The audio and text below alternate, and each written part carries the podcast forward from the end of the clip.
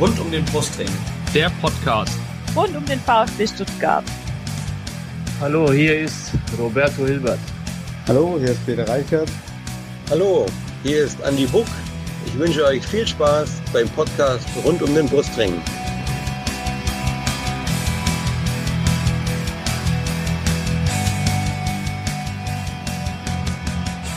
So, hallo und herzlich willkommen zu Rund um den Brustring und zu Folge 159 dieses Podcasts. Ähm, mein Name ist Steffen. Äh, vielleicht das erste Mal, dass ihr diese Stimme hier zu Beginn gleich hört. Das ist nämlich die erste Folge, die ich hier moderieren darf. Um meine Inkompetenz auszugleichen, haben wir heute aber zwei ganz hervorragende Gäste, nämlich einmal Schalke-Fan Max und einmal VfB-Fan Chris Guten Abend, ihr beiden. Ich fange mal an mit äh, Max. Hi, Max. Hi. Du. Und dann natürlich auch noch Hi, Chris. Hallo.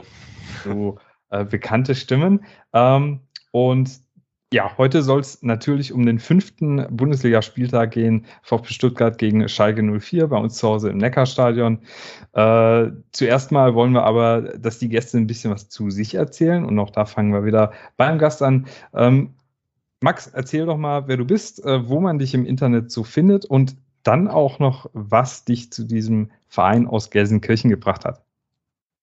Ähm, also, mich findet man meistens auf Twitter unter Eppinghofner und hin und wieder im äh, Podcast Catcher eures Vertrauens äh, bei der Halbfeldflanke. Äh, die Halbfeldflanke ist ein Taktik-Blog und Podcast und für alle Taktikinteressierten, ihr müsst gewarnt sein, es handelt sich tatsächlich um einen ausschließlich Schalke-Taktik-Podcast. Dementsprechend ähm, gibt mich da zu hören, manchmal zu lesen, dann auf Twitter. Und äh, zu Schalke bin ich gekommen, ganz klassisch Erfolgsfan. Ähm, also die kurze Geschichte ist ganz klar klassisch Erfolgsfan und zwar äh, als Schalke den UEFA Cup gewonnen hat, 97, habe ich so am Rand mitbekommen, oh, da ist so eine Mannschaft, auch die Farben sind ja ganz schön, ja, können wir mal gucken. Und dann irgendwie mal so, ach, der ist ja sympathisch, gut, gehen wir mal hin, ach, gucken wir mal ein Spiel. Und wie das halt so ist, dann kommt man ja nicht mehr weg. Wer war damals dein äh, Favorit, dein Lieblingsspieler von den Eurofightern? von den Eurofightern war ich so noch nicht tief genug drin, um da wirklich damals schon einen Liebling gehabt zu haben. Da war noch mehr so, ah ja, okay, da spielen ein paar Leute Fußball. Ähm, da war ich auch generell noch nicht so Fußball begeistert. Mein erster Lieblingsspieler war dann später ähm, Ende der 90er, Anfang 2000er Jörg Böhme. Ja, von dem habe ich sogar ein Trikot hier im Schrank, ein original ja. unterschriebenes. Sehr gut. ja, sehr, sehr schön. Ähm, Chris, äh, du bist äh, schon zum dritten Mal bei Rund um den Brustring zu Gast als äh, Vertreter der VfB-Fanseite. Und ähm, du darfst aber einfach trotzdem nochmal erzählen, erstmal, wo man dich findet, wer du bist und wie du zu unserem großartigen Verein gekommen bist. Ja, also mich findet man unter CDE 1893 auf Twitter.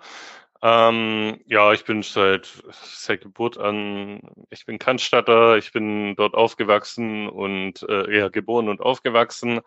Ähm, war äh, 95, glaube ich, zum ersten Mal im Stadion, damals gegen 60, wenn ich mich recht erinnere, äh, als Bobic noch äh, gespielt hat und getroffen hat. Ähm, genau, und ähm, bin jetzt äh, lebe mittlerweile in Berlin, ähm, pendel öfter mal hin und her zu, äh, zu den Auswärtsspielen, aber auch zu den Heimspielen.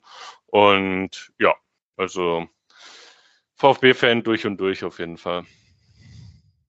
Ja, das sieht man jetzt natürlich nicht als äh, Podcast-Zuhörer und Zuhörerin, aber ich sehe es gerade äh, beim Chris hängt nämlich an der Wand äh, fast schon so ein kleiner VfB-Schrein, nämlich ähm, drei Trikots, wenn ich es richtig sehe. Das ist einmal Pavel Pardo, was hängt da noch?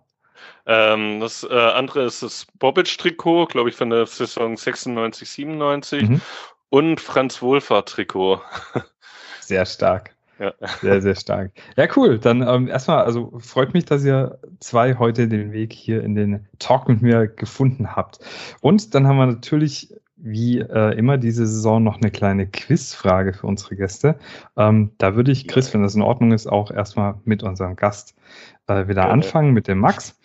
Ähm, und zwar ist die Quizfragen, äh, die Chris, Quizfrage, die Chris-Frage. die Quizfrage ist folgende. In der torreichsten Bundesliga-Partie zwischen beiden Mannschaften, also im VfB Stuttgart und im FC Schalke 04, fielen acht Tore. Wie ging das Spiel aus, Max? Ähm, das Problem ist, mit torreichster Partie bei uns habe ich sofort ein Spiel gegen Leverkusen im Kopf. 4-4. Ähm, okay, was ist dein Tipp, Chris? Ich sag 7 zu 1 für uns. Kann gar nicht sein. okay, ja, da werden schon äh, die Messer gewetzt. Ähm, es ist tatsächlich 6-2 für den VfB Stuttgart ausgegangen. Ja, fast. Ähm, das war der 15. Spieltag in der Saison 72-73. Äh, es war ein Samstag, 15.30 Uhr und ich habe noch eine kleine Zusatzfrage für euch. Ihr dürft mal schätzen, wie viele Zuschauer damals im Neckarstadion zu Gast waren. Ich sag, ach, 15. Spieltag. Ah, die Schwaben gehen auf, ich weiß nicht, wie es damals war. Ähm, ich sag trotzdem 30.000. Okay, Max, was schätzt du?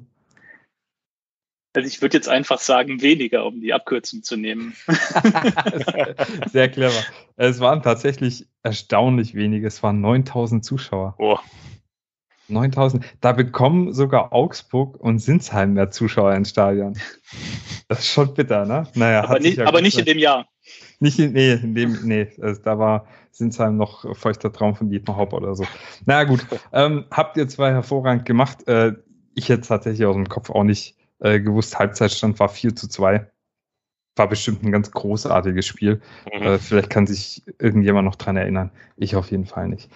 So, wir gehen kurz mal die aktuellen Themen rund um den VfB Stuttgart durch. Äh, am Sonntag ist wieder Mitgliederversammlung. Das hat immer noch niemand mitbekommen.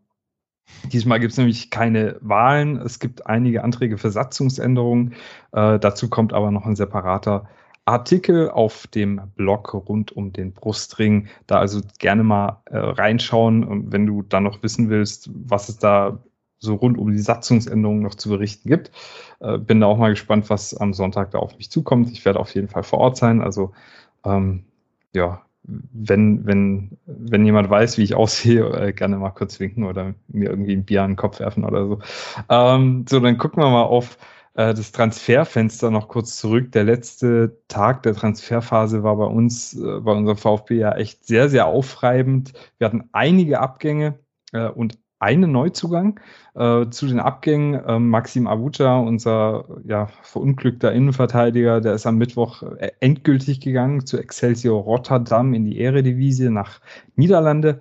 Äh, bisschen schade, wie er seinen Weg bei uns ähm, begonnen und aufgehört hat. Das hatte ja durchaus Potenzial eigentlich gezeigt.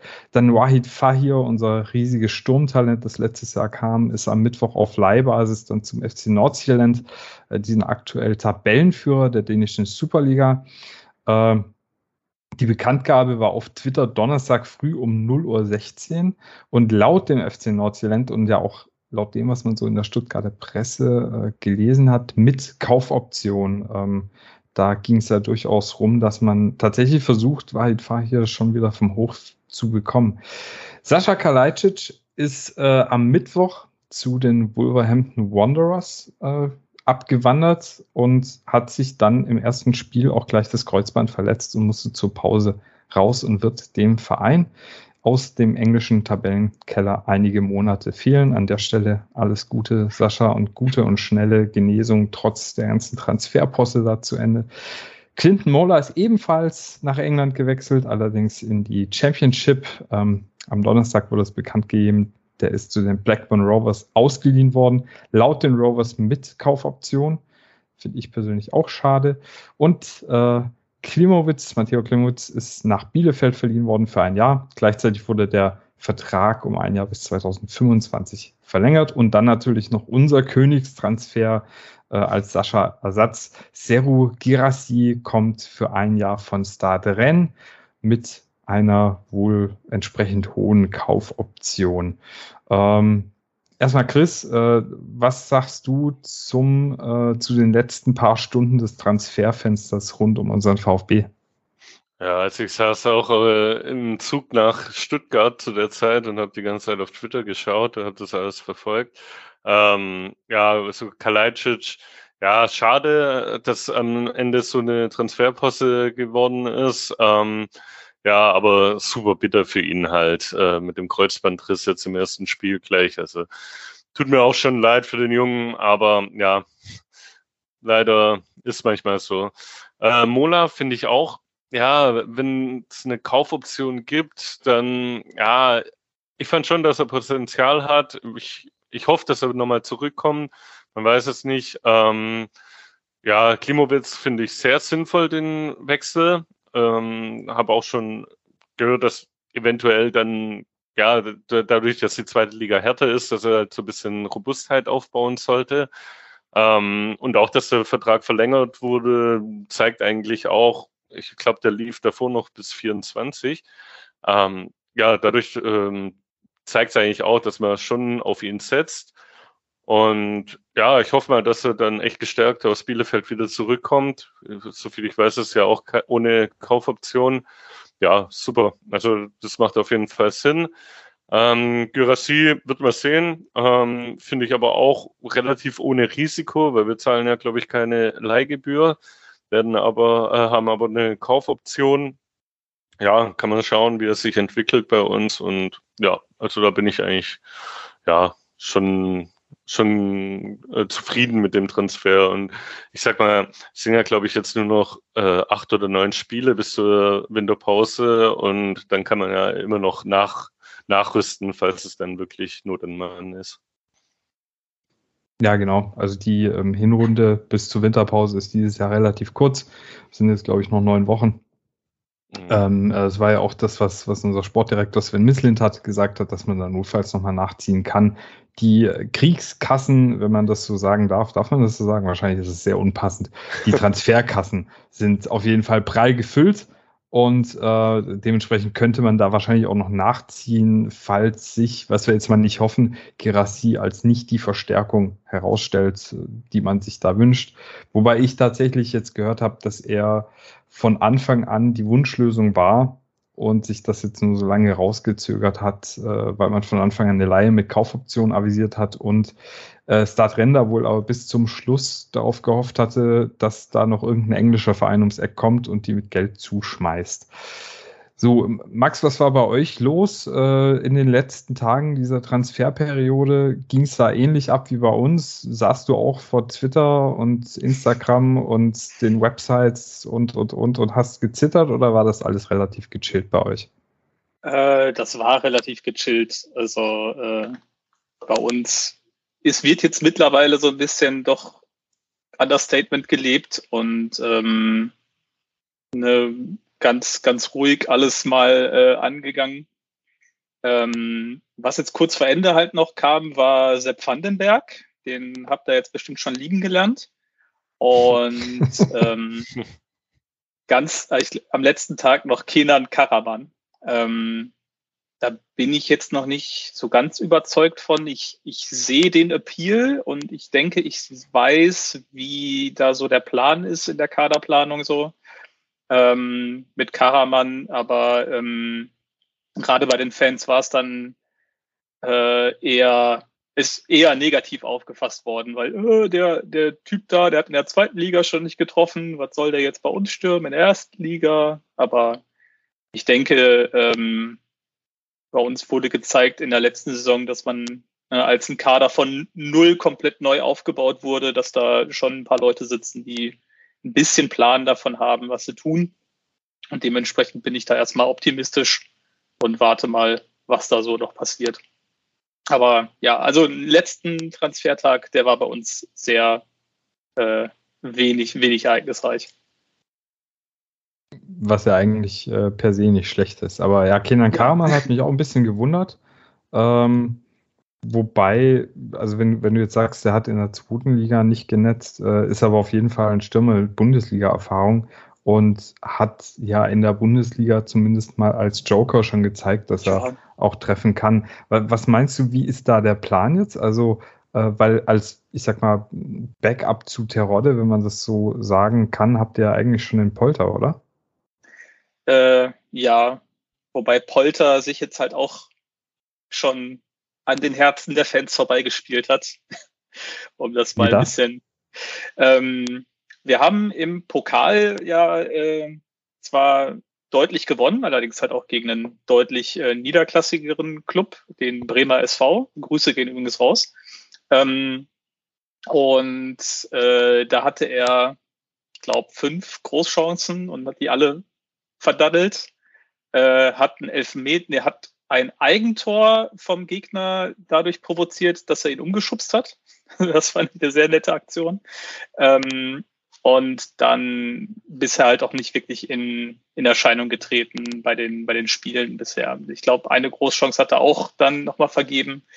Das, ja, das passiert halt mal als Stürmer, aber dementsprechend, wenn du als Stürmer die Chancen mal vergibst, auch wenn es Pech ist, hat man natürlich dann direkt äh, die Hater hinter sich. Dementsprechend, ähm, es gab auch sofort schon das Gerücht, dass der gerade neu zugegangene Polter jetzt schon wieder wechseln wollen würde kurz vor Ende des Transferfensters.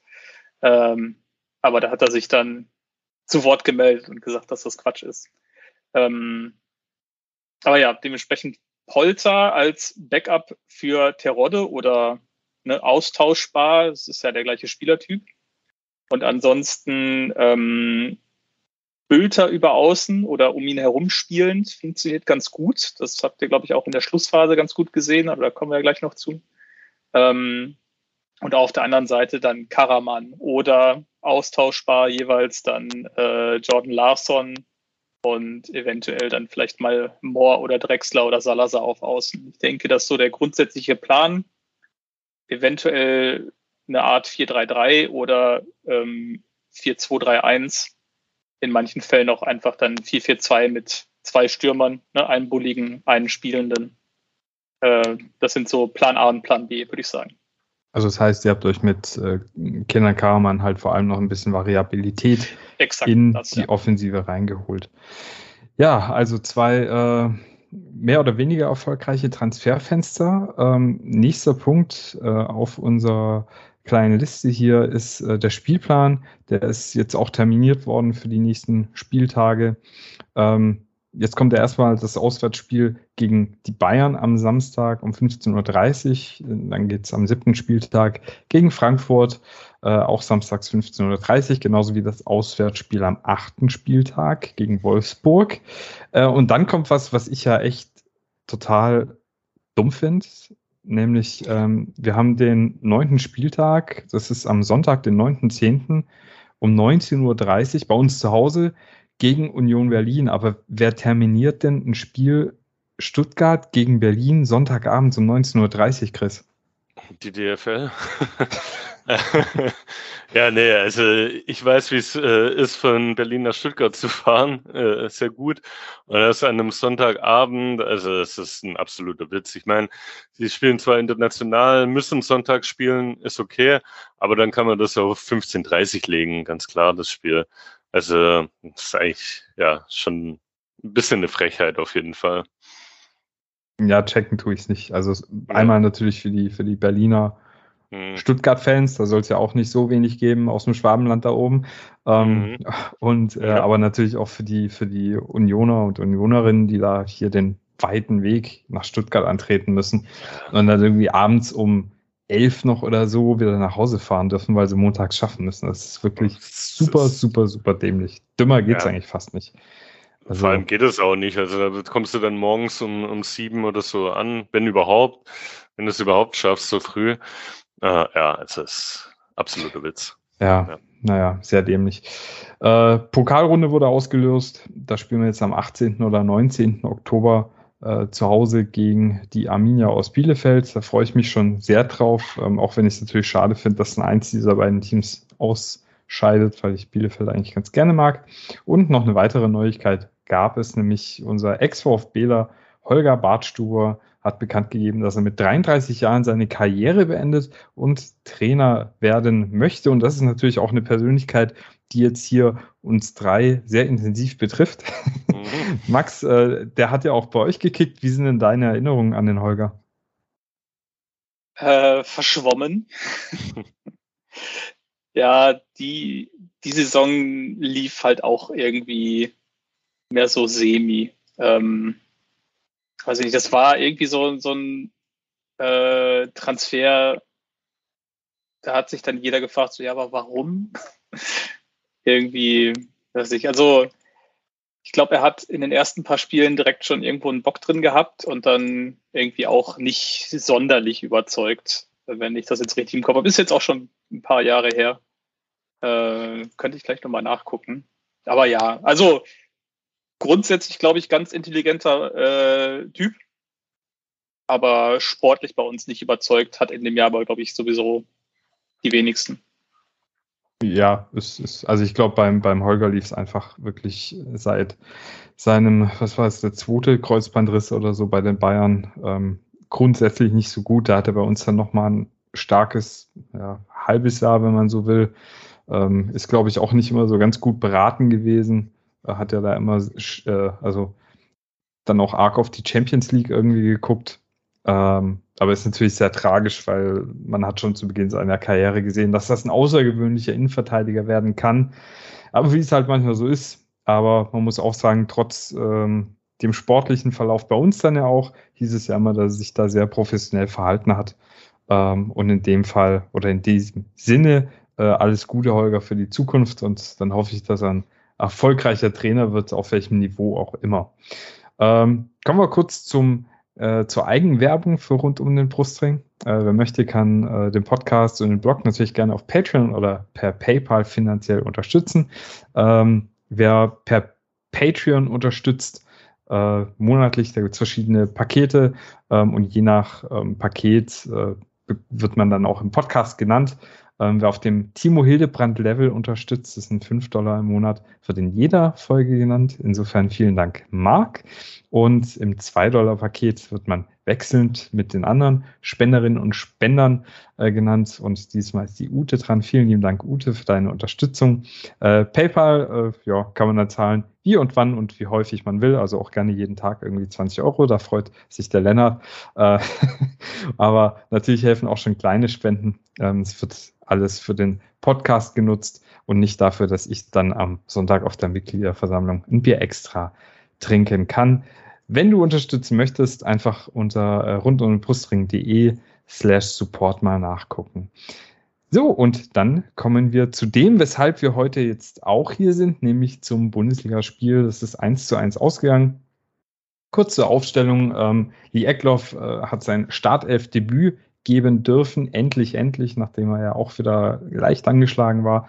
Ähm, statt Kalajdzic hinter Silas. Thomas war wieder auf der Bank, nachdem ja auch er kurz ausgefallen war. Ebenso wie unser Neuzugang äh, Gerassi. Ähm, ja, das Spiel ist eigentlich gleich mal, äh, also ich war im Stadion und fand, es hat direkt ganz schön temporeich begonnen. Ähm, der VfB hat gut gedrückt. Erste Halbchance gab es dann über Silas. Der hat einen Ball in Lauf bekommen, ähm, ist dann in den Strafraum rein gesprintet und äh, kam da aber durch äh, den Schalker Verteidiger nicht so sauber zum Abschluss. Ähm, der Ball konnte dann gut äh, entschärft werden. VfB hat dann ähm, viel gearbeitet und zum Teil war es fast so ein bisschen wie im Handball, hat viel um den Strafraum rumgespielt, der Schalker. Die Schalker kamen da nicht so richtig äh, in den Zugriff. Ähm, allerdings kam der VfB auch nicht so richtig in den Strafraum hinein. Nach Diagonalbällen war man da oft dann nicht handlungsschnell genug. Äh, und ja, generell war halt wieder das altbekannte Problem. Man presst mit vielen Spielern nach vorne und die stehen dann auf einer Linie und niemand weiß so richtig, was er als nächstes machen soll. Chris, wie hast du denn den Beginn so wahrgenommen? Ja, ich fand es auch ähm, stark, wie sie nach vorne gespielt haben, auf jeden Fall. Ähm, ja, aber es ist das altbekannte Problem, dass dann halt der Gegner auch, wie du schon sagtest, dann an, am Strafraum steht und man einfach nicht durchkommt, dass da einfach so das letzte Quäntchen noch fehlt. Ähm, ja, haben wir die Saison jetzt schon öfter gesehen, auch letzte Saison über weite Strecken. Äh, ja, ist ärgerlich, dass man eigentlich äh, gut reinkommt diesmal und nicht gleich nach äh, 10 Minuten, 11 Minuten das Gegentor kassiert, sondern wirklich Druck macht. Ähm, ja, hätte aber, wäre schön, wenn wir da getroffen hätten auf jeden Fall. Das wäre schön gewesen, aber wir mussten ja dann Gott sei Dank nicht so lange warten. In der 18. Ja. Minute äh, kam ein hoher Ball auf die Schalker Innenverteidigung. Vandenberg konnte dann den Ball irgendwie nicht so gut verarbeiten und Silas springt dann regleich dazwischen, äh, luchst den Ball ab und äh, setzt dann mit einem schönen Pass Führig ein, nachdem er ein paar Schritte geht. Äh, der zieht dann ab und der trifft dann auch, was mich überrascht hat, weil Chris Führig ist ja nicht unser treffsicherster äh, Spieler. Ähm, trifft zum 1 zu 0 ins lange Eck. War eine wirklich schöne Pressing-Aktion, vor allem von Silas. Äh, hat er seinen Körper auch toll eingesetzt. Ähm, war dann natürlich auch toll, dass der Chris äh, getroffen hat. Äh, und ähm, ja, wobei der Ball war dann auch abgefälscht, sonst wäre der wahrscheinlich auch noch äh, entschärft worden. Und die Freude war groß. Ähm, zuerst beim VfB und bei uns VfB-Fans, aber äh, kurz darauf ähm, war dann die Freude wahrscheinlich groß bei Max und allen Anhängern der Gelsenkirchener. Äh, da traf nämlich unser ehemaliger, wer auch sonst, Simon Terodde zum 1 zu 1 in der 21. Minute. Äh, Yoshida fängt da im Mittelfeld einen Hackenpass, ich glaube auch von Chris Führig ab, äh, spielt dann über Kraus und Drexler kommt dann ähm, halb links im Strafraum an den Ball, spielt zu Terodde und äh, der geht, glaube ich, noch einen Schritt und lupft den Ball dann so richtig schön über unseren Flo Müller ins lange Eck. Ja, wie ich schon sagte, ausgerechnet Terodde, aber da hätte man noch vorm Spiel äh, guten Fuffi drauf setzen können und wäre sich das äh, äh, gewinnt sicher gewesen. Und wieder mal hat der VfB da im Umschaltspiel gepennt, hat aber auch davor einfach, also ich weiß nicht, was dieser, was dieser Hackentrick sollte, aber ja, ähm, war auf jeden Fall nicht so schön für uns. Ähm, VfB dann erstmal weiter äh, bemüht, aber wurde zusehends harmloser. Ähm, Max, wie hast du diesen Momentumwechsel wahrgenommen oder hattest du das schon so im Gefühl, dass jetzt das Spiel so ein bisschen kippt oder fandest du die Schalke bis dahin auch schon stark? Ähm, ja, stark wäre übertrieben, aber äh, ich dachte schon eigentlich ebenbürtig. Ähm, die Führung für Stuttgart äh, war zwar jetzt auch nicht schlecht gemacht von Silas, aber würde ich zu sagen, so 70 Prozent gehört das Tor äh, Vandenberg. Dementsprechend, ähm, ja, ich hatte nicht, also vorher schon nicht das Gefühl, dass Stuttgart deutlich überlegen war, halt praktisch Ball überlegen, ja, aber nicht, nicht deutlich gefährlicher. Ähm, und dementsprechend hatte ich jetzt auch noch nicht so viel Sorge, ähm, ne, dass da jetzt irgendwie wir jetzt das ganze Spiel hinterherrennen würden. Ähm, und du hattest schon richtig gesagt, ein bisschen gepennt in der Umschaltsituation. Ich, ähm, das zum einen und zum anderen ähm, hatten vorher schon und spätestens mit dem Tor, ähm, ich weiß nicht, ob es jetzt primär Endo war, ähm, aber häufig war halt das Zentrum relativ offen. Das hat man dann gerade in den Umschaltsituationen besonders gesehen. Ähm, aber auch häufig äh, konnten wir so in den, in den Halbräumen, so rund vor den 16er, grob in der Ecke, ähm, gut in Zweikämpfe kommen und hatten dann praktisch mit wenigen Bewegungen oder wenigen Pässen dann tatsächlich sogar eine Überzahlsituation. Und äh, an der Stelle hat es halt genauso funktioniert, Umschaltsituationen. Äh, Kraus wurde nicht zugelaufen, hat den Ball schnell bekommen, konnte ihn äh, durchstecken dann auf den äh, auf Drexler, der im Halbraum stand. Und er macht das dann natürlich großartig, weil er seit 200 Jahren schon mit Terodde zusammenspielt und weiß, wie er den Ball da kriegen muss.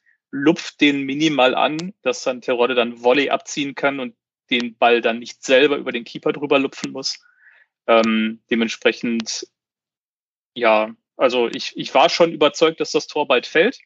Und nach dem Tor war ich auch überzeugt, dass das äh, ein Sieg für uns werden könnte. Aber ich bin immer äh, ganz äh, optimistisch. Also du hast das schon richtig gesagt. Das war auch was, was mir aufgefallen ist, dass er ähm, also VfB Ball überlegen, das, das ist eine ähm, gute Beobachtung. Ähm, ich empfand das schon so, dass das, äh, ja, ich dachte mir, wenn der VfB den Ball jetzt mal in, in Strafraum reinbekommt, äh, dann könnte es da klingeln, wobei ich auch sagen muss, ich fand Schwullow hat äh, bei euch ein ganz gutes Spiel gemacht. Ähm, man muss auch sagen, wenn der Ball, äh, der Schuss von Chris Führig da nicht abgefälscht ist, dann äh, steht es da vielleicht auch erstmal gar nicht 1-0 für den, für den VfB. Zu der Situation im Zentrum möchte ich später noch kommen, aber das ist eine Beobachtung, die auf jeden Fall richtig ist. Äh, und da werde ich nachher noch ähm, ja, mich ordentlich drüber auskotzen.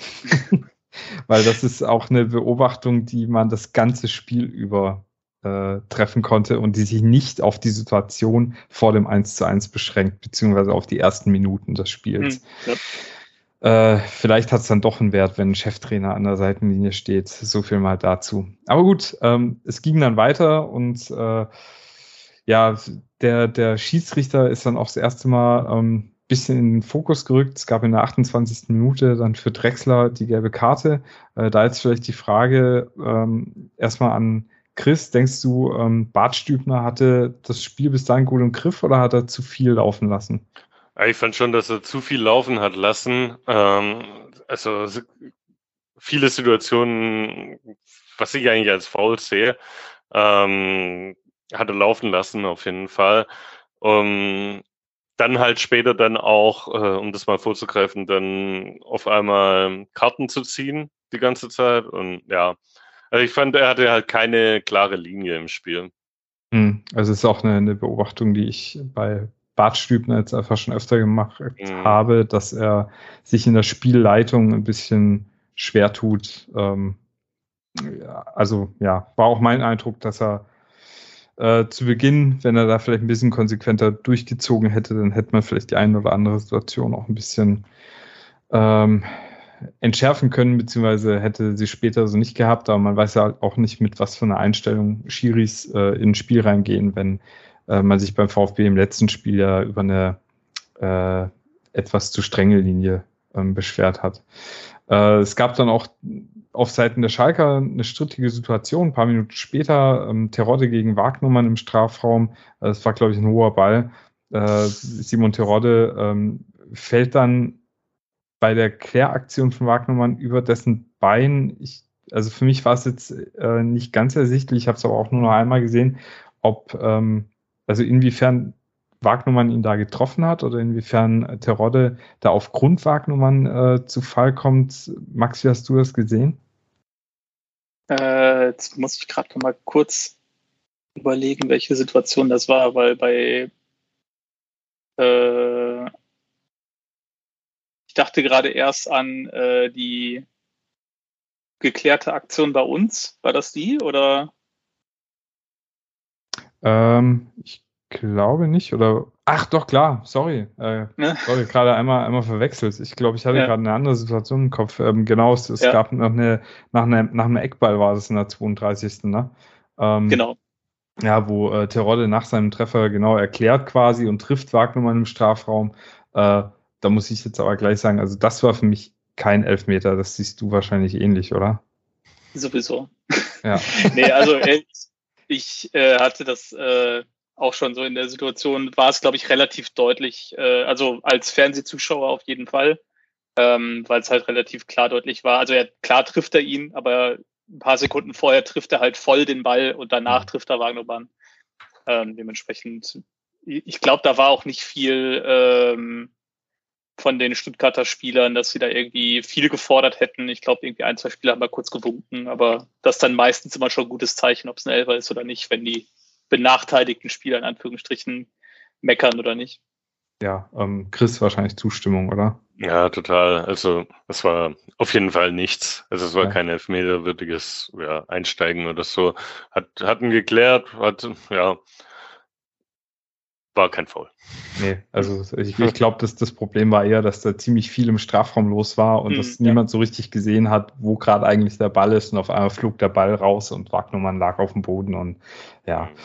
Genau, ähm, es ging dann weiter mit, mit einigen ähm, Angriffsversuchen vom VfB. Äh, Silas sind wieder auch mal auf die Grundlinie durch, unter anderem in der 38. Und dann ist aber keiner mitgelaufen. Es war auch nicht das erste Mal, dass bei äh, Flankenläufen von uns einfach der Rückraum dann auch unbesetzt bleibt, beziehungsweise nicht äh, rechtzeitig äh, nachgerückt wird. Ähm, Müller und Anton sind dann bei einer Flanke äh, der Schalke in der 43. Minute ähm, aneinandergerauscht. Das fand ich auch eine ganz äh, kuriose Szene, weil äh, ich glaube tatsächlich, äh, Dinos klärt den Ball irgendwie so ein bisschen nach außen und fliegt mit dem Knie irgendwie in Müllers Bauch und beide rappeln sich aber direkt erstmal wieder auf. Äh, Müller sprintet zurück ins Tor und Anton blockt dann aber den Torschuss ab und direkt danach gehen beide dann, also Müller und Mafropanus, erstmal äh, zu Boden.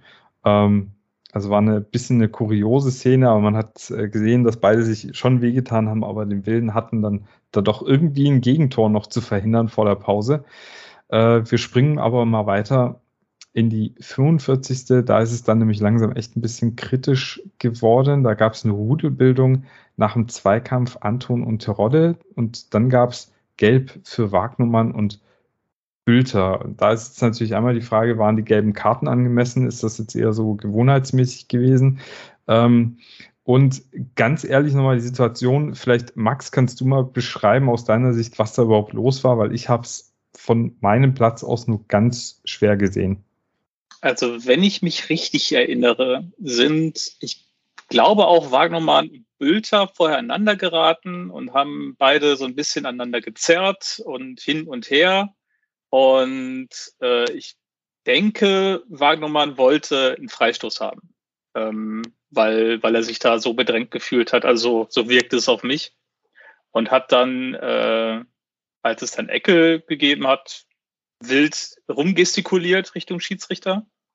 Und äh, Bülter hätte an der Stelle, glaube ich, halt auch einfach gehen können und wollte im ersten Schritt ihn beruhigen und hat, äh, oder wahrscheinlich hat er gesagt, halt die Fresse, ähm, hat ihn an den Arm gefasst und, und versucht, ihn den Arm runterzudrücken und äh, dann Wortgefecht und Rudelbildung. Also im Grunde genommen fing es, glaube ich, an mit Weckern von Warnumann und äh, Bülter, also wenn Bülter einfach abgehauen wäre, hätte es keine Rudelbildung gegeben. Dann hätte vielleicht auch Wagnermann keine gelbe Karte bekommen, sondern hätte sich vielleicht selber irgendwie abreagiert. Aber dadurch, dass dann halt beide sich noch ein bisschen angeschrien haben und die Rudelbildung dann daraus folgte, ist halt einfach ganz klar, Rudelbildung, die beiden, die es auslösen, auf beiden Seiten kriegen dann gelb. Da habe ich mich auch über Bülter sehr geärgert, weil er hätte halt auch einfach weitergehen können. Aber ähm, ja, was Wagnermann da so zum, zum Meckern hatte, muss man als Profi eigentlich sagen, da musst du ein bisschen schlauer sein und dich mal einen Moment zurücknehmen, auch wenn man von der Adrenalin ist. Chris, hast du da noch, noch was zu ergänzen zu dem ganzen Geschehen da? Ja, eigentlich nicht. Also Wagnermann kommt ja echt angesprintet und äh, mischt sich quasi ein. Ähm, ja, ich sag mal, die gelbe Karten für beide, wie ich es gesehen habe, kann man schon geben. Aber ähm, ich muss auch sagen, ich, ich war auch im Blog. Ich habe jetzt das nicht in der Wiederholung oder so nochmal gesehen. Ähm, ja, ich fand's, ich fand's okay. Ja, also ich, ich denke, das ist aber auch wieder so ein Ding. Ähm, ach, weiß ich nicht. Wie Max gesagt hat, ja, sowas checke ich nicht so ganz. Ähm, warum man sich da dann so äh, wie so ein Gockel aufführt und ja. sich da eine dumme gelbe Karte kurz vor der Pause abholt. Und diese Absolut. gelbe Karte sollte auch noch folgenschwer sein. Ähm, ja, genau. Äh, es gab dann auch in der 46. nochmal eine Situation, Sosa gegen Bülter im Strafraum. Ähm, auch da äh, war dann die Frage, ob das ein Foul oder ähm, Elfmeter war. Äh, weiß nicht, Max, hast du die Situation noch im Kopf? Hast du da irgendwie hm. für dich was gesehen oder? Äh, ich glaube, das war dann der Ellenbogen ins Gesicht gegen Bülter, wo der dann auch nochmal kurz behandelt wurde. Mhm. Ähm, ja, nee, dumm gelaufen. Könnte man jetzt sagen, dürfte Sosa sich gerne ein bisschen äh, äh, geschickter anstellen, dann trifft er da Bülter nicht, aber das ist kein Elfmeter. Also er springt da hoch und in der Sprungbewegung trifft der Bülter der nicht gesprungen ist, dann halt mit dem Ellbogen im Gesicht. Bei Bülter jetzt mit hochgesprungen, wäre überhaupt nichts passiert. Äh, also ja, dumm gelaufen.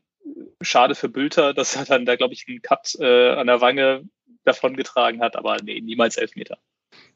Also mein Eindruck zu dem Zeitpunkt war, also da gab es dann noch eine relativ lange Behandlungspause nochmal. äh, dass das Spiel dann schon sehr, sehr zerfahren war. Und das ist schon was, wo ich mir sage, na, wenn Bart Stübner davor vielleicht so ein bisschen eine klarere Linie fährt oder so, ähm, dann, dann kommt es vielleicht gar nicht erst zu so einem zerfahrenen Ende der ersten Halbzeit. Es gab dann noch nochmal Gelb für Sosa in der 49. Minute ähm, und dann ging es in die Pause.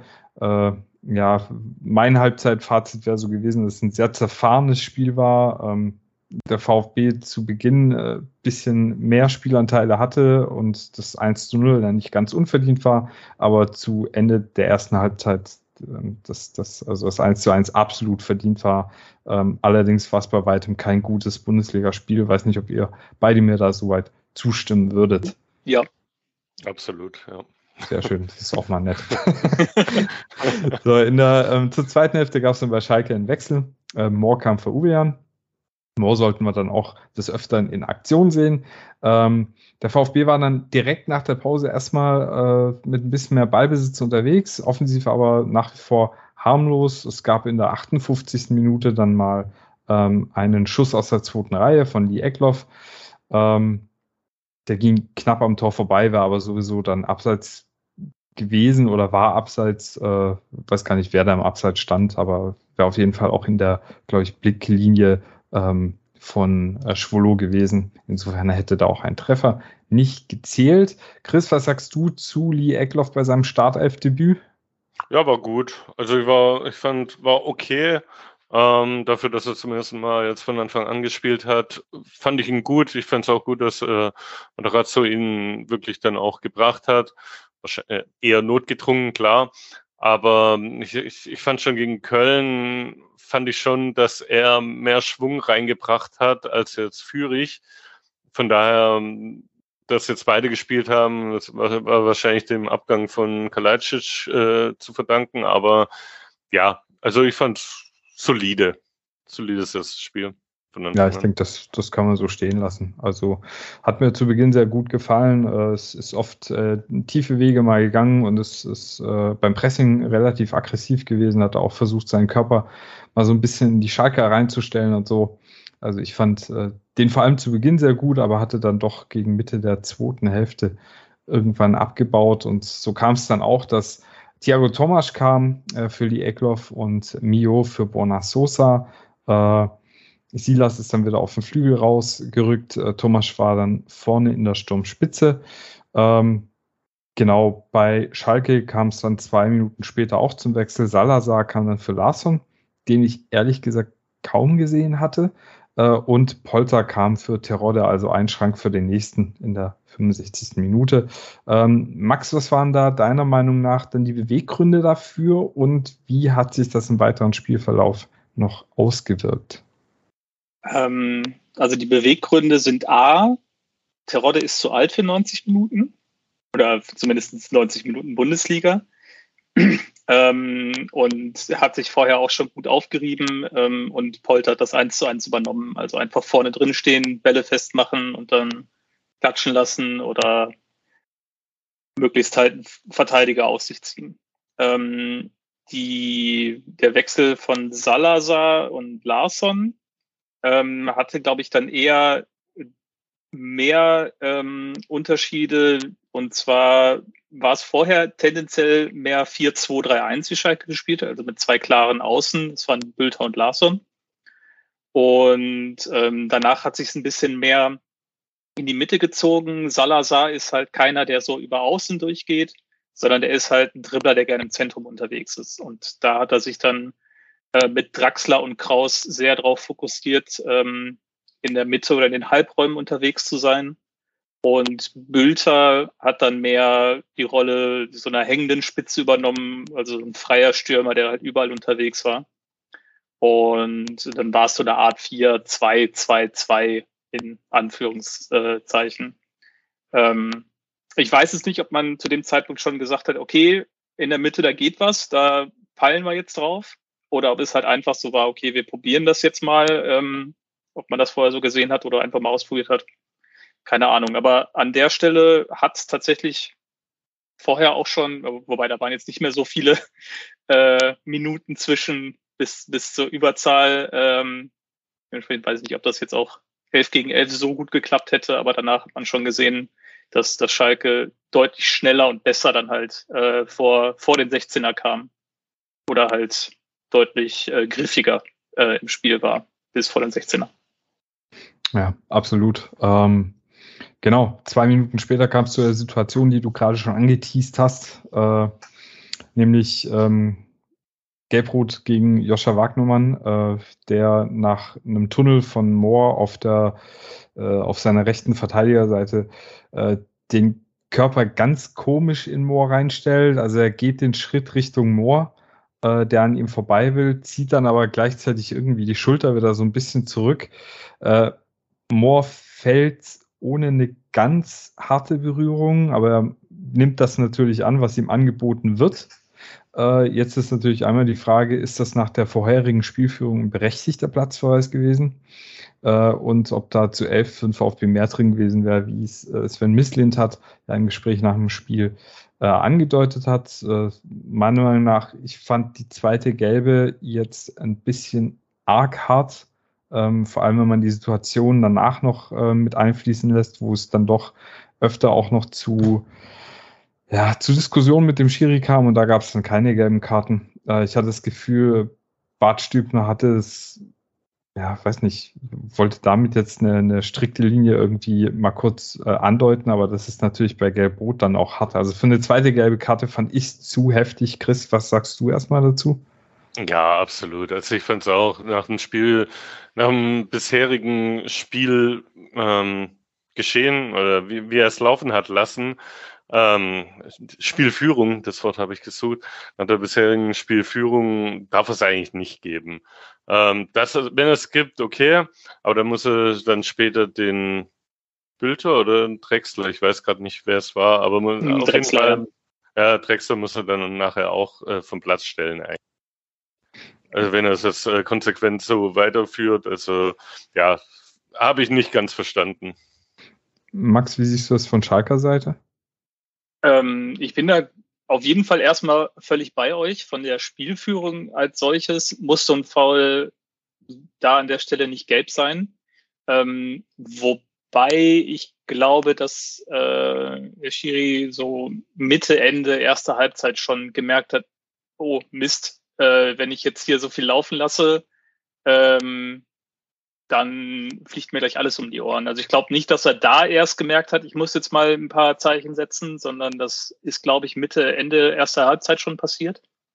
Ähm, und ich meine, klar, ne, Vereinsbrille habe ich da sowieso auf, dementsprechend, der hatte schon gelb und überhaupt. Und ähm, ich denke aber, dass der Schiri da wahrscheinlich in seiner Wahrnehmung auch drin hatte, wenn Moore da durchrennt, dann rennt der frei in den Strafraum rein es standen halt zwar auch genug Stuttgarter äh, im Strafraum, dementsprechend wäre das jetzt halt sowieso nicht eine Vereitelung einer klaren Torchance. Aber ich glaube, dass da halt einfach für ja nicht die Härte des Fouls, sondern ne, ich glaube, der taktisches Foul gibt's ja nicht mehr. Aber dass halt das einfach eine Rolle gespielt hat in der Bewertung der Szene. Aber ähm, ich bin grundsätzlich völlig bei euch. Äh, da muss man nicht zwangsläufig Gelb für geben. Ähm, allerdings, ähm, und das sage ich auch bei unseren Spielern, wenn du gelb hast, dann lass den Scheiß doch einfach sein. Dann muss da hinterher keiner drüber diskutieren. Absolut, ja. Also da werde ich gleich auch noch was äh, zu sagen. Ähm, auf jeden Fall waren wir dann äh, zu zehnt. Äh, da war auch, äh, waren die kommenden Wechsel mir zumindest dann irgendwie schon so ein bisschen klar. Äh, ja, Schalke kam auch direkt dann zu Chancen in Überzahl. Also hat es dann in der 68. auch fast geklingelt. Ähm, und in der 73. kommt es dann zu was, was ich, äh, glaube ich, in, in, einem, in einer Folge von ein paar Wochen schon mal angesprochen hatte. Ähm, Mafropanus erobert an der Seitenlinie äh, den Ball, dribbelt dann ein paar Meter, hat da ein bisschen so ein Gerangel mit dem Schalker und kloppt dann den Ball, als er schon im Aus steht, irgendwie gefühlt übers Stadiondach drüber. Äh, und da kriege ich ja echt einen Hals. Du hast gerade also erstmal diese dumme gelbe Karte von Wagnermann bei dieser Situation im Strafraum, die erste. Dann bietest du sowas an, wie Max gesagt hat, lass es halt sein, weil du hast die Gefahr, dass du gelb-rot bekommst. Dann spielst du schon nur noch zu zehnt. Und dann peilen manche Spieler immer noch nicht, dass man es nicht mit Einsatz verwechseln darf, wenn man sich so eine dumme gelbe Karte abholt, für Ball wegschlagen. Vor allem hat er danach noch gemeint, irgendwie, oder versucht dem Schiri anzuzeigen, er hätte den Ball ja nur weggekloppt, weil ähm, der andere Ball schon nebendran gelegt wäre oder sowas, also für den Einwurf. Was natürlich völliger Bullshit ist. Der war gefrustet, das Spiel war total fahrig. Ich glaube, alle Spieler beim VfB haben gemerkt, dass das gerade ganz böse droht zu kippen. Und dann machst du so einen Quatsch. Und wir haben die ganze Saison schon immer wieder das Problem, dass es zu so klein Undiszipliniertheiten kommt. Und ich weiß nicht, ob das vielleicht auch damit zu tun hat, dass ähm, Matarazzo und Misslintat ja irgendwie gemeint haben, man muss giftiger werden. Chris, aber wie siehst du das? Also ist, ist das giftiger sein oder ist das einfach nur äh, dumm sein? Ja, dumm würde ich jetzt nicht sagen. Es ist schon giftiger. Ich sag mal, letzte Saison hat man auch schon öfter mal gesagt, ja, dass er so ein bisschen, ja, das, der Pfeffer fehlt, sag ich mal so. Ähm, aber ja, so, so Ball wegkloppen oder dann wirklich dann wirklich von der einen, von der eigenen Hälfte dann in die andere Hälfte rennen und sich dann beschweren und äh, Rudelbildung zu machen, ist jetzt nicht das Schlauste auf jeden Fall. Ja, also man, man denke sich nur, keine Ahnung, Dinos hätte sich äh, in der 88. nochmal ein Foul ja. geleistet und wäre jetzt auch nochmal ein Spiel gesperrt. Ja, so Sachen regen mich halt Absolut. echt auf. Deswegen, ja, ja, für mich ist sowas wirklich äh, dämlich. Ähm, es gab dann der 75. nochmal eine gelbe Karte gegen den VfB, allerdings für Misslintat, äh, der sich nach einem Foul von äh, Drexler an Anton war es, glaube ich, aufgeregt hat und dann angezeigt hat, das müsste ja auch gelb-rot sein, nachdem ja äh, das Foul gegen, äh, von Wagnermann gegen Mohr schon gelb-rot war. Ähm, jetzt einmal, äh, Max hat ja schon gesagt, man könnte schon damit argumentieren, dass Drexler dann vielleicht auch runtergemusst hätte, wenn man diesen Maßstab irgendwie so anlegt. Äh, das hatte ich richtig verstanden, Max? Äh, ja, also ich würd, hätte mich nicht beschwert darüber, dass, dass er da gelb-rot bekommen hätte oder äh, kann man auf jeden Fall geben.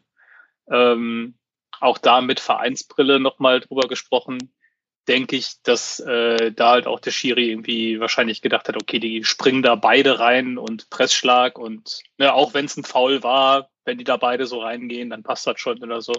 Aber das ja, zu, kann ich auch mal im Mittelfeld auch gewesen. Ne? Also genau, ja. Das andere ja, war näher am Strafraum, aber genau. grundsätzlich. Äh, aber ja, ja, So, so von der Härte her äh, kann man da auch auf jeden Fall für Gelb geben und dann wäre das Gelb-Rot. Klar.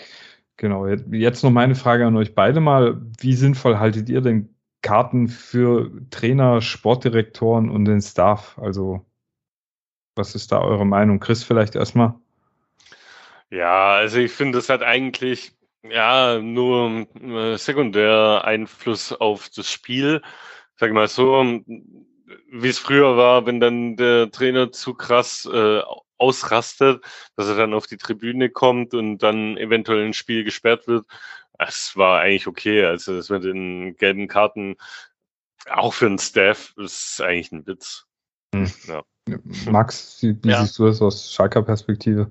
Ähm, also ich verstehe den Gedanken dahinter, dass es halt ein bisschen mehr auch auf die, auf die Bank und die Leute da, dass sie eine, eine gewisse Vorbildfunktion auch ein bisschen einnehmen sollen ich glaube, das ist so der, der, der große Plan dahinter, dass es dann halt auch übergeht in den Amateurbereich, dass dann da die Leute auch äh, die Trainer und äh, die Auswechselspieler sich mal ein bisschen benehmen und nicht äh, direkt prügeln auf den Platz rennen oder sowas in der Richtung. Ähm, aber für den Profibereich, äh, solange da die tatsächlichen Konsequenzen am Ende fehlen. Ich meine, klar, wenn ein Auswechselspieler gelb kriegt, dann hat er halt eine gelbe Karte und dann ist er irgendwann ein Spiel gesperrt, wenn er das fünf, fünfmal macht. Aber wenn der Co-Trainer jetzt eine gelbe Karte kriegt, wo ist denn da, was passiert denn dann? Da ist ja nichts. Ja, also richtig. wenn, dann muss da irgendwie auch was dahinter sein. Ähm, ne, selbst wenn der, wenn der Cheftrainer jetzt rot kriegt, da ändert sich ja im Spiel auch nichts, weil dann telefoniert er mit seinem Co-Trainer und gibt die gleichen Anweisungen, die er sonst von der Seitenlinie aus geben würde. Also wenn, müsste dann halt irgendwie der Trainer ne, des Innenraums verwiesen werden und das Handy abgenommen werden, damit mhm. das tatsächlich irgendwo Lerneffekt bei den Leuten da wäre. Außer dass dann der äh, Typ von der Medienabteilung kommt und sagt, boah, das sah aber doof aus, mach das nächste Mal mal bitte nicht. Das kostet uns dann äh, Werbeeinnahmen, weil mhm. oder Und ja, also solange da keine tatsächliche Konsequenz hinter ist, halte ich die auch für albern. Ja, ich habe manchmal auch ein bisschen äh, das Gefühl, dass das, ähm, ja, ich weiß nicht, äh, manche Schiris dann auch äh, ein wenig ähm, benutzen, um äh, Mangel der Autorität so ein bisschen auszugleichen oder so. Da kann man mal hingehen und dann quasi einen Dicken markieren, indem man dem Trainer die gelbe Karte zeigt, der sich dann noch mehr aufregt, weil er gerade gelb gesehen hat. Und wie du sagst, äh, das bleibt ja dann noch relativ konsequenzlos. Äh, insofern, dass du diese gelben Karten ja nicht ansammelst, sondern halt nur die Gefahr ist, dass du im selben Spiel nochmal gelb kassierst und dann vielleicht äh, doch wieder äh, ein Spiel auf die Tribüne kommst, was ja aber früher auch schon der Fall war, hatte Chris ja schon gesagt, früher wurde das einfach vom DFB danach dann nach Bewertung der Schiedsrichter nochmal aufgegriffen und dann kamst du da vors DFB-Schiedsgericht und dann äh, musstest du sagen, warum du den Schiedsrichter beleidigt hast. Und wenn die, äh, die äh, Begründung nicht gut genug war, was glaube ich nie der Fall war, dann bist du da einfach ein Spiel auf die Tribüne gekommen, musstest irgendeinen äh, Betrag X äh, an einen guten Zweck spenden oder so. So, weiter im Spiel. Ähm, in der 74. Also direkt danach kam dann Moyer für Drexler. Ich weiß nicht, ob das jetzt wirklich eine, eine Reaktion auf diese eventuell vielleicht gelb-rote Karte war oder nicht. Ähm, beim VfB kam zwei Minuten später dann Stenzel für vier, Führig und da war es dann auch klar, dass man sich mit dem 1 zu 1 versucht abzufinden. Das war auch spielverlaufsgerecht, fand ich, dass man hinten versucht jetzt dichter zu machen. Ähm, äh, genau, Anton und Müller ähm, haben dann eine Chance von Kraus äh, geklärt, nachdem äh, Ito sich da ein bisschen hat verwirren lassen. Ähm, Ito generell nicht mit dem besten Spiel für den VfB bestimmt. Also es ist dann oft äh, gegen den Ball ja nicht, nicht ganz so top und die langen Bälle nach vorne, die, da muss halt auch jemand sein, der die irgendwie ver verwerten kann. Ähm, in der 83. gab es dann noch einen Doppelwechsel beim VfB äh, und zwar ging Ahamada raus, Karasor kam für ihn rein und unser Neuzugang Girassi kam für Silas, der sich da ordentlich aufgerieben hatte. Ähm, und da möchte ich jetzt nochmal auf das äh, eingehen, was Max ähm, angeteased hatte, angesprochen hatte, nämlich die ähm, Besetzung im Zentrum von uns. Äh, und was mir aufgefallen ist, dass Gerassi direkt wieder entweder tief im Mittelfeld stand oder, wenn es in die Vorwärtsbewegung ging, auf die Außenbahn ausgewichen ist. Und wir im Zentrum keine Besetzung hatten. Wenn wir irgendwie in den Schalker ähm, oder an den Schalker Strafraum rankamen, dann meistens waren die Flügel bei uns überladen. Ähm, Im Zentrum stand aber keiner, beziehungsweise aus dem zentralen Mittelfeld kam auch niemand nach. Was insofern auch klar ist, wenn du halt da nur eine Zweierbesetzung hast, äh, deine zwei äh, oder deine zwei Außen, äh, in, äußeren Innenverteidiger auch weit nach vorne ziehen, ähm, kannst du nicht das Zentrum noch nachrücken lassen, weil du sonst irgendwie mit äh, quasi neun Mann ähm, vom gegnerischen Tor stehst, was bei 1 zu 1 schon relativ äh, oder auch bei 0-0 relativ risikoreich beladen ist. Was ich aber nicht verstanden hatte, war einfach, dass Gerassi direkt wieder auf dem Flügel abhängt und ähm, uns dadurch überhaupt keinen Nutzen gebracht hat, weil wir auch keine Schalker im Zentrum gebunden haben. Max, wie hattest du das dann gesehen? Äh, ist dir das auch aufgefallen in der Art, dass der VfB wirklich das ganze Spiel so, ähm, so gestaltet hat? Ähm, also so krass aufgefallen ist es mir tatsächlich nicht. mir ist allerdings wohl aufgefallen, dass äh, ihr unser Spiel gegen Union Berlin gesehen habt und unser Spiel gegen Gladbach weil ähm, sowohl Tyram als auch Becker war es dann, glaube ich, bei Union, ähm, haben halt genau das gemacht, was Silas äh, häufig mal versucht hat oder einige Male auch geschafft hat, und zwar in Laufduelle dann mit einem der Innenverteidiger zu gehen, mit, mit Steilpässen. Ähm, mhm. Bestes Beispiel war das 1-0, ähm, wo dann Vandenberg und Yoshida da hinten alleine stehen im 2 gegen 2.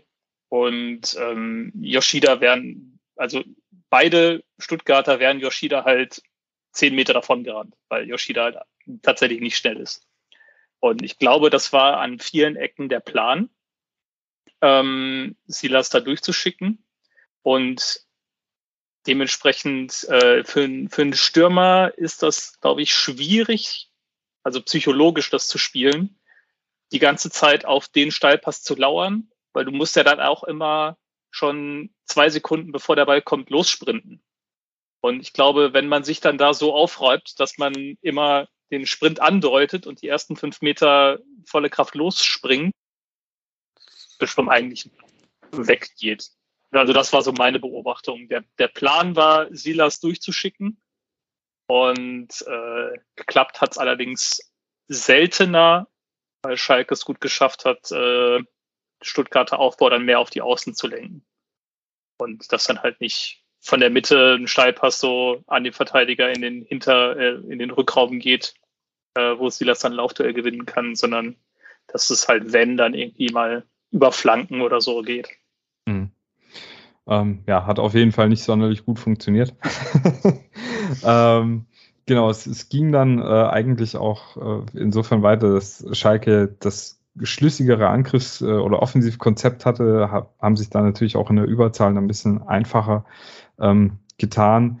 Äh, Stenzel hat in der 89. nochmal eine große Chance von Salazar im Strafraum abgeblockt, der dann nochmal zu einer Chance nach einem äh, Querpass kam.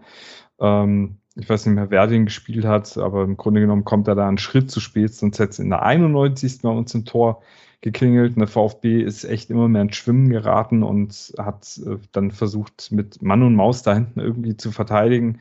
Chris, dir ist wahrscheinlich der Hintern genauso auf Grundeis gegangen wie mir.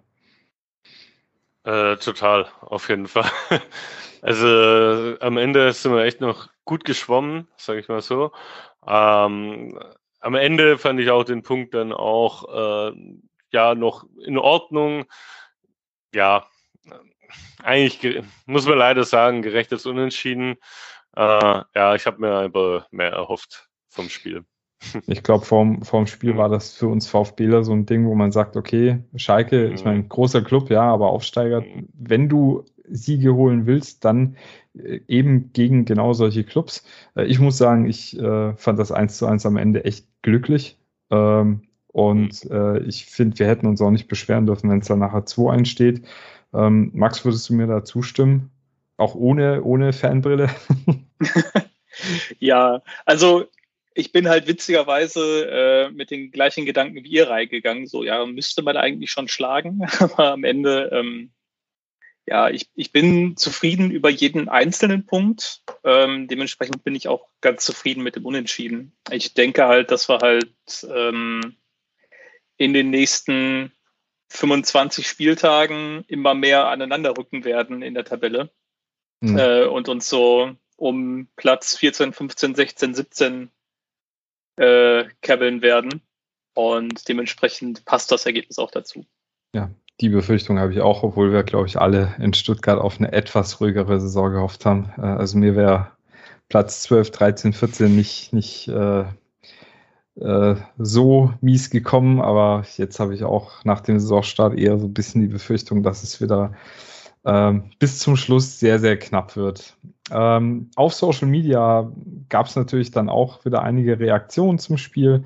Ähm, zum Beispiel einmal von Sven Vollmering, der hat geschrieben, Schalke unterschätzt schlechteste Leistung der Saison nach dem Gegentor, zu wenig Punkte, guten Start in die Saison verspielt, viele dicke Brocken in der Brust.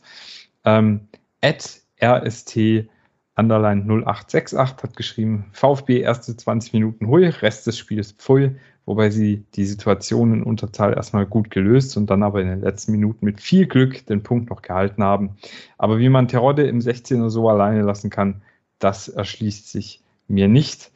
Äh, Ed Kampfokabi hat geschrieben, man spielt wie in einer Aufstiegssaison. Wenig bis nichts deutet Bundesliga-Erfahrung an. Das Spiel wirkt in allen Bereichen unreif. Das kann man nach dem Spiel bestimmt so sagen.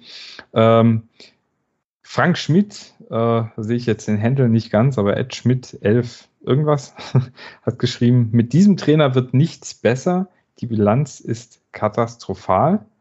Äh, ja, und da, Chris, ähm, das haben wir vor dem Gespräch schon so ein bisschen angedeutet, die Diskussionen gehen los um Pellegrino Matarazzo was würdest du sagen, ist er nach Spieltag 5 in dieser Saison noch der richtige Mann für den Job?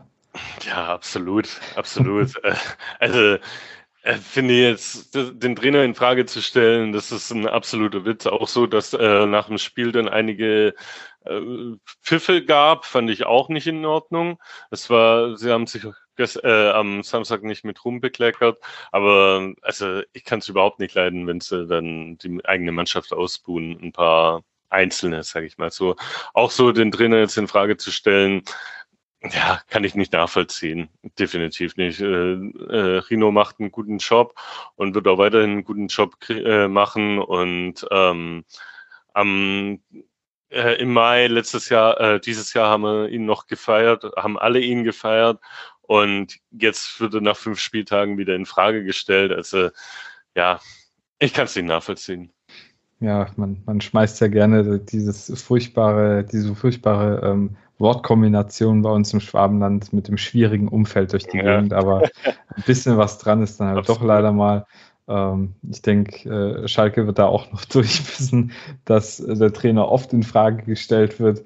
Ähm, das ist halt äh, leider gang und gäbe, wenn man da unten drin steckt, äh, dass auch die Kritiker immer lauter werden. Ähm, aber ich glaube, beide Vereine müssen sich diese Saison echt auf, ein, auf eine harte Saison einstellen. Ähm, ja, genau. Dann gibt es auch ein paar Hörerfragen wieder. Ähm, at BrainDrained21 äh, hat gefragt, brauchen wir Karasor in der Startelf, um wieder besser organisiert im defensiven Mittelfeld zu werden und Endo zu entlasten? Äh, Max ist vorhin darauf eingegangen, dass ähm, Endo da häufig mehr oder weniger auf sich allein gestellt war. Ähm, Chris, äh, wir sprechen jetzt nur mal über den sportlichen Nutzen von Karasor in der Startelf. Was würdest du da sagen? Ja, also er hat ja letzte Saison schon gezeigt, wie wichtig er für die Mannschaft ist. Ähm, ich will jetzt auch gar nicht auf die andere Sache, wie du es schon angedeutet hast, äh, eingehen. Aber sportlich gesehen ist er schon richtig wichtig, hat letzte Saison gezeigt, wie, wie wichtig er ist. Und da, daher würde ich auch sagen, dass er auf jeden Fall, wäre es gut, wenn er mal wieder in der Startelf wäre. Genau, und dann gab es noch die, die Frage von ähm, Ed VfB Umuerte, äh, wie lange Matarazzo noch geben angesichts von nur drei Siegen in 2022. Das stimmt natürlich, wir haben in 2022 äh, tatsächlich sehr wenig Siege äh, eingefahren. Er hat noch ergänzt, muss ja ein bisschen Pfeffer reinkommen in die Diskussion. Ähm, da bin ich jetzt einfach mal so frech und, und sage, also man sollte Matarazzo äh, so lange geben, wie es irgendwie geht und wie man ähm, tatsächlich spielerisch sieht, dass, äh, dass die Mannschaft nicht gegen den Trainer spielt, weil ich kann mir keinen besseren Trainer momentan für den VfB Stuttgart vorstellen. Ich wüsste nicht, wer es besser machen soll. Ähm, ich gebe das aber jetzt mal weiter so an Max, um den da auch ein bisschen in die Diskussion reinzuholen. Ähm, denkst du, Frank Kramer ist bei euch gerade der richtige äh, Mann am Ort oder äh, hättest du dir da jetzt auch eher nochmal einen anderen Trainer gewünscht für die Saison nach dem Aufstieg? Mm, also wir sind da schon einen Schritt weiter als ihr. Wir haben ja schon vor dem ersten Spieltag den Trainer herausgefordert. Ähm, aber ich persönlich, ich denke, Frank Kramer ist okay. Ähm, ich verweise da immer gerne auf äh, eine Tweetkette von, ich glaube, Tobias Escher äh, hatte das mal äh, erwähnt oder ich weiß nicht mehr, einer von den ursprünglichen ähm, äh, Spielverlagerungsleuten. Ähm, und zwar alles, was es so an Trainern in der Bundesliga gibt, die sind alle auf einem sehr hohen Level. Und es stechen nur ein paar aus diesem sehr hohen Level heraus, wie beispielsweise Streich oder Nagelsmann ähm, oder vorher Klopp ähm, die dann nochmal deutlich mehr aus der Mannschaft rausholen. Jetzt Nagelsmann vielleicht gerade nicht, aber ähm, die ähm, dann irgendwo da den Unterschied machen. Aber die meisten Trainer, die jetzt so normalerweise in der Bundesliga angestellt sind, unterscheiden sich in Qualität, im taktischen Verständnis, in Motivationsfähigkeit gar nicht so enorm, dass es so einen gewaltigen Unterschied macht, äh, ob jetzt Trainer A oder Trainer B äh, da an der Seitenlinie steht. Das Einzige, was man eventuell argumentieren kann, ist, dass dann halt die Wunschvorstellung oder das, das Lieblingssystem von Trainer A vielleicht besser auf den Kader passt. Ähm, aber prinzipiell einfach Trainer rauswerfen und der nächste ist bestimmt besser, ist ein, ein Weg, den ich grundsätzlich für falsch halte. Ähm, da Fußball aber ein Ergebnissport ist, wird es irgendwann passieren, wenn die Ergebnisse nicht da sind. Dementsprechend, da führt leider kein Weg dran vorbei. Ähm, grundsätzlich glaube ich allerdings nicht, dass der Trainerwechseleffekt überhaupt existiert, außer äh, praktisch in der, in der Psyche der Fans. Und vielleicht in der der Spieler, oder? Weiß ich nicht. Also das Einzige, was ich gelten lassen würde, wäre halt tatsächlich, äh, wie Chris gerade sagte, wenn die gegen den Trainer spielen, wenn dann ein neuer Trainer da ist, dass es dann, ne, dass die sich dann wieder mehr reinhängen. Oder ähm, wenn ein Spieler nicht zum Zuge kommt und dann halt eingewechselt wird ähm, oder von Beginn an spielt, dass er dann vielleicht nochmal fünf Prozent mehr gibt, als wenn er vorher mal eine Chance bekommen hätte. Aber ähm, so kollektiv als Mannschaft äh, einfach mal deutlich besser spielen, einfach nur weil ein anderer Typ gerade an der Seitenlinie die, die Kommentare reinwirft. Es ist ja, da gehört ja einiges mehr dazu, Cheftrainer zu sein.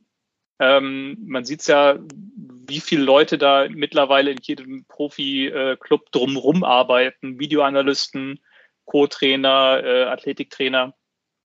Ähm, nur weil, wenn da eine andere Nase steht, ändert sich ja nicht die komplette Mannschaft. Und ähm, wahrscheinlich meistens sogar noch nicht mal die Aufstellung oder der, der grundsätzliche Matchplan im Spiel. Ähm, dementsprechend, es kann ein bisschen was ausmachen. Ähm, aber solange man nicht einen, einen, deutlich besseren Trainer, den man, wie gesagt, in der Bundesliga, wenn man einen, gut, äh, einen normalen Bundesliga-Trainer hat, äh, wird man einen nicht deutlich besseren Trainer normalerweise bezahlbar auf dem Markt finden. Ähm, dementsprechend glaube ich nicht, dass es einen, einen gewaltigen Unterschied macht, dass einem ein Trainerwechsel gerade jetzt in der Saison überhaupt irgendwie weiterbringt, sondern ich halte es gerade, wie gesagt, jetzt zu dem Zeitpunkt der Saison eher für kontraproduktiv. Hm, also ich äh, denke auch, deswegen hatte ich das jetzt so gefragt, äh, dass es äh, die Qualität, die du ansprichst, ähm, ist, glaube ich, bei vielen gleich. Da geht es um Nuancen. Und ich denke, wenn es überhaupt so einen Trainereffekt gibt, dann ist das wirklich eine, eine psychologische Sache bei den Spielern. Ähm, darauf wollte ich jetzt eigentlich hinaus, dass wenn du auf einmal siehst, dass eine Mannschaft von einem Spieltag auf den anderen dann irgendwie Ergebnisse einfährt, die sie vorher nicht eingefahren hat, dass das eher daran liegt, ja, dass es da vielleicht zwischenmenschlich nicht ganz gepasst hat oder dass die Ansprache eine leicht andere ist oder so, aber nicht, dass jetzt, äh, weiß nicht, der ähm, Michael Müller irgendwie taktisch ein so viel besseres Verständnis hat wie der äh, Florian Feuershausen oder so. Ne? Ähm, genau, aber sehr interessant. Ähm, wir kommen zu der Lage nach dem äh, fünften äh, Spieltag beim VfB Stuttgart. VfB ist jetzt gerade Zwölfter mit vier Punkten nach dem Unentschieden gegen Schalke. Nächsten Samstag geht es dann um 15.30 Uhr äh, äh, in München weiter. Danach, wie gesagt, gegen Frankfurt und dann ist erstmal Länderspielpause. Äh, in München sieht es gerade so aus, sie sind hinter Freiburg und Dortmund nur auf Platz drei, fast schon Majestätsbeleidigung ähm, in der Bundesliga. Äh, die hatten zwar die Kantersiege gegen Frankfurt und Bochum, haben jetzt aber zweimal in Folge 1 zu 1 gegen Gladbach und Union gespielt und mir ist deshalb ein wenig Angst und Bange vor Samstag, muss ich sagen. Ähm, nicht, dass die Münchner jetzt meinen, äh, sie müssten jetzt mal richtig einen raushauen. Am Mittwoch spielen die aber noch äh, bei Inter. Ähm, am Dienstag drauf gegen Barcelona, also ein sehr, sehr straffes Programm jetzt in den kommenden Tagen. Ähm, straffes Programm, das natürlich die Zugänge, die Licht, äh, Manet, äh, Tell, Gravenberg ähm, irgendwie kompensieren müssen daher Robert Lewandowski Richtung Barcelona abgedampft ist. Äh, wer fällt aus? Ähm, Tongi Kulibali fällt aus. Er hat eine Knöchelverletzung am großen C, ist zwar wieder im Einzeltraining, aber ist bei den Trainingseinheiten, wo es äh, zu, äh, zum Kontakt mit Mitspielern kam, wohl noch nicht mit dabei. Nicolas Nate hat noch äh, am Faserriss im rechten Oberschenkel äh, zu laborieren. Äh, Luca Pfeiffer ähm, ist noch rot gesperrt äh, für die Spiele ähm, gegen Bayern und Frankfurt. Und Joscha Wagnermann ist jetzt glücklicherweise auch gesperrt gegen die Bayern. Ähm, ja, genau. Wie, wie ist deine Prognose, Chris, äh, was das Spiel gegen die Bazis angeht? Ja, entweder wir werden richtig abgeschossen, also dann 6-0 oder so, oder wir spielen unentschieden. Okay. Also ich glaube nicht, dass wir knapp verlieren. Ich glaube, wenn wir verlieren, dann richtig, äh, ähm, ja, richtig hoch. Oder wir spielen, oder wir gewinnen oder spielen unentschieden. ja, das ist eine tolle Prognose. Aber ich, ich will nur sagen, wir werden nicht knapp verlieren. Ja, ich, ich könnte mir vorstellen, dass es äh, so ein Spiel wird, in dem wir lange irgendwie mithalten. Mhm. Ähm, und da sind wir dann alle ganz selbstzufrieden und dann zerfallen wir in unsere Einzelteile. Das wäre irgendwie so typisch. Ähm, wenn ihr Bock habt, äh, bei unseren Tippspielen zu machen, dann gerne ähm, bei äh, kicktipp.de slash na underline rudb, also wie rund um den Brustring, slash Tippübersicht mal reingucken. Äh, da kann man dann gegen die Leute von rund um den Brustring und mit anderen Hörerinnen und Hörern tippen. Ähm, falls der Podcast gerne gehört wird von dir und anderen, ähm, gib uns doch gerne bei Apple Podcasts eine Bewertung. Es hilft uns, dass andere VfB-Fans den äh, Podcast rund um den Brustring leichter finden. Rezensionen äh, lesen wir dann natürlich auch vor, äh, solange die keine kruden Beleidigungen gegen mich enthalten.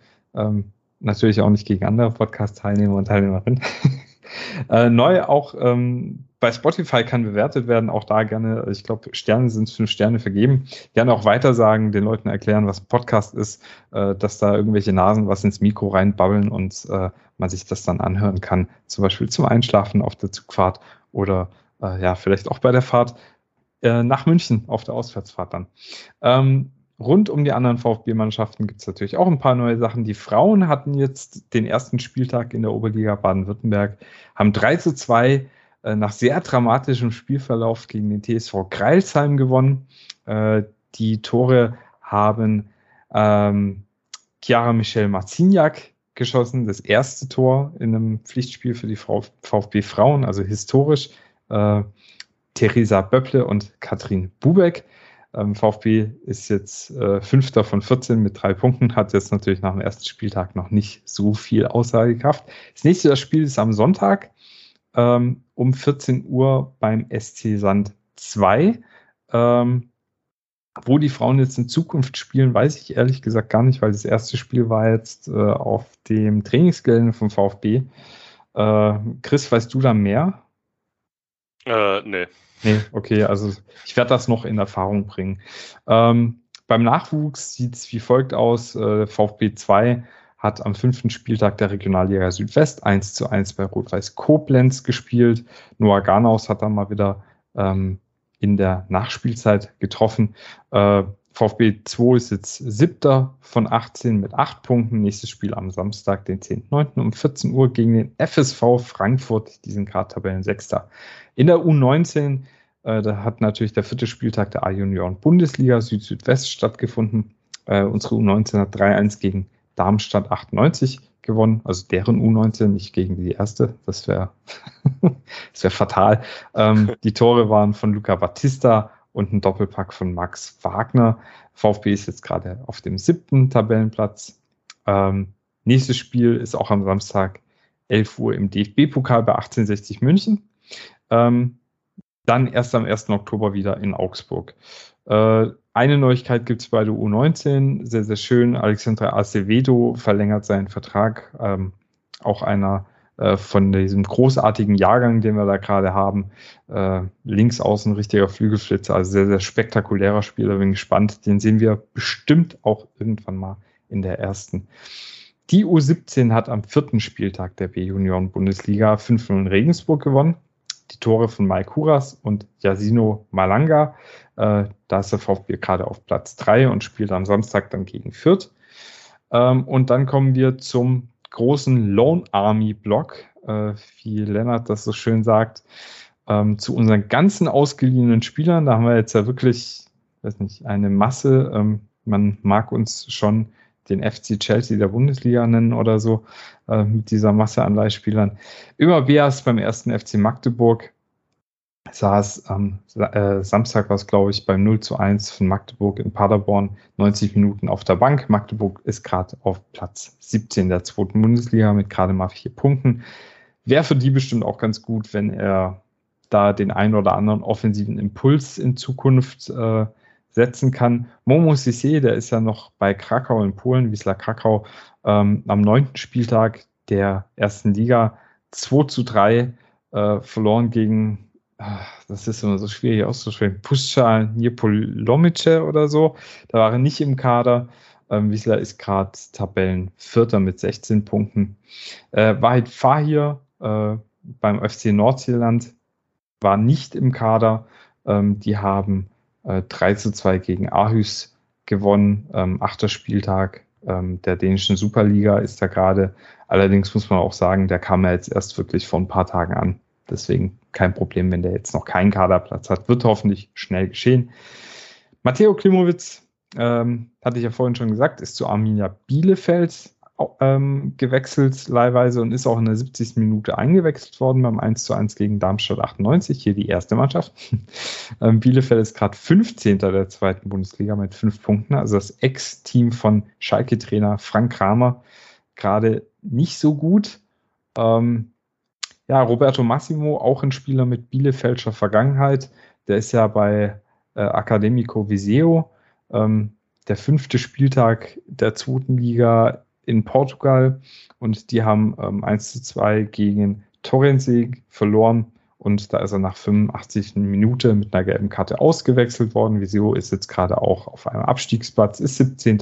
der zweiten portugiesischen Liga. So, äh, die Hälfte haben wir geschafft. Dauert fast länger wie die Spielanalyse, ey.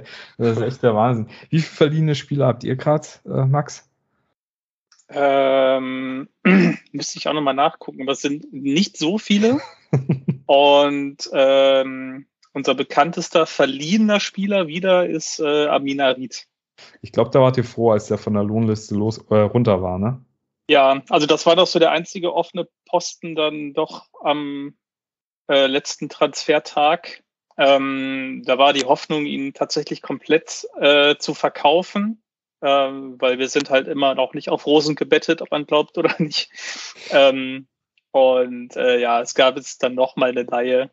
Und ansonsten ähm, muss ich nochmal gerade gucken. Ähm, ein paar Talente sind, glaube ich, auch, weil die kann ich an einer Hand abzählen, äh, sind okay. gerade verliehen. Okay, also nicht noch keine Lone Army, ihr könnt noch keine nee. elf allein aus äh, Beispielern zusammenstellen. Nee.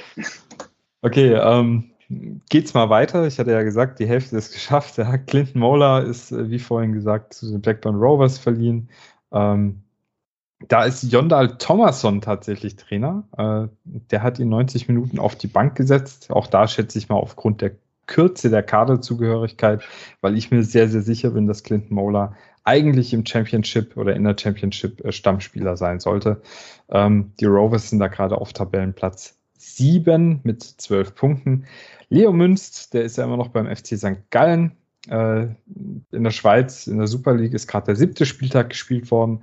Ähm, Im Spitzenspiel hat St. Gallen da 2 zu 1 gegen die Young Boys aus Bern gewonnen. Da war er nicht im Kader.